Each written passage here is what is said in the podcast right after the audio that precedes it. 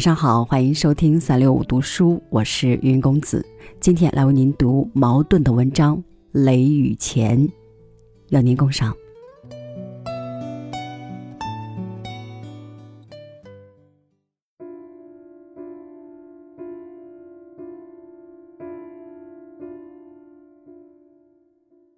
清早起来，就走到那座小石桥上。摸一摸桥石，竟像还带点热。昨天整天里没有一丝儿风，碗筷边响了一阵子干雷，也没有风。这一夜就闷得比白天还厉害。天快亮的时候，这桥上还有两三个人躺着，也许就是他们把这些石头又困得热烘烘。满天里张着个灰色的幔，看不见太阳。然而太阳的威力好像透过了那灰色的幔，直逼着你头顶。河里连一滴水也没有了，河中心的泥土也裂成乌龟壳似的。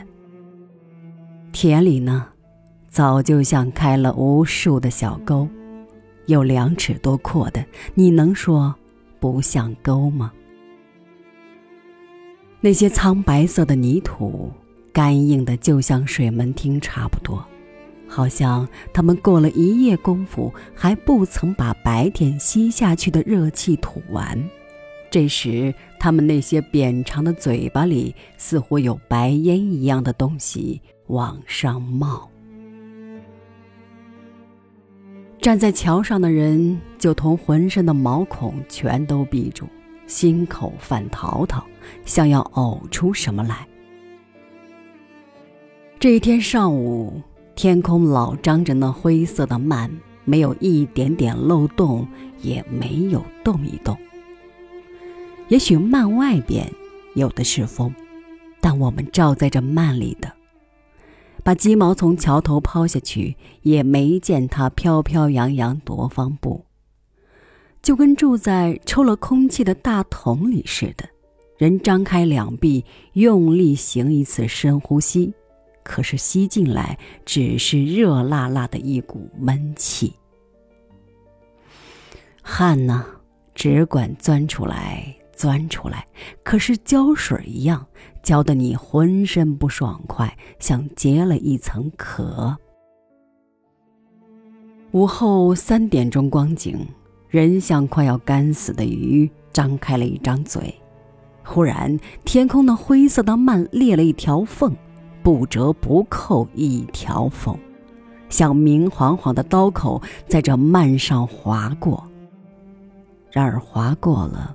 漫有合拢，跟没有划过的时候一样，透不进一丝儿风。一会儿，长空一闪，又是那灰色的幔裂了一次缝。然而，终什么用？像有一只巨人的手，拿着明晃晃的大刀，在外面想挑破那灰色的幔。像是这巨人已在咆哮发怒，越来越紧了。一闪一闪，满天空气过那大刀的光亮。隆隆隆，幔外面来了巨大的愤怒的吼声。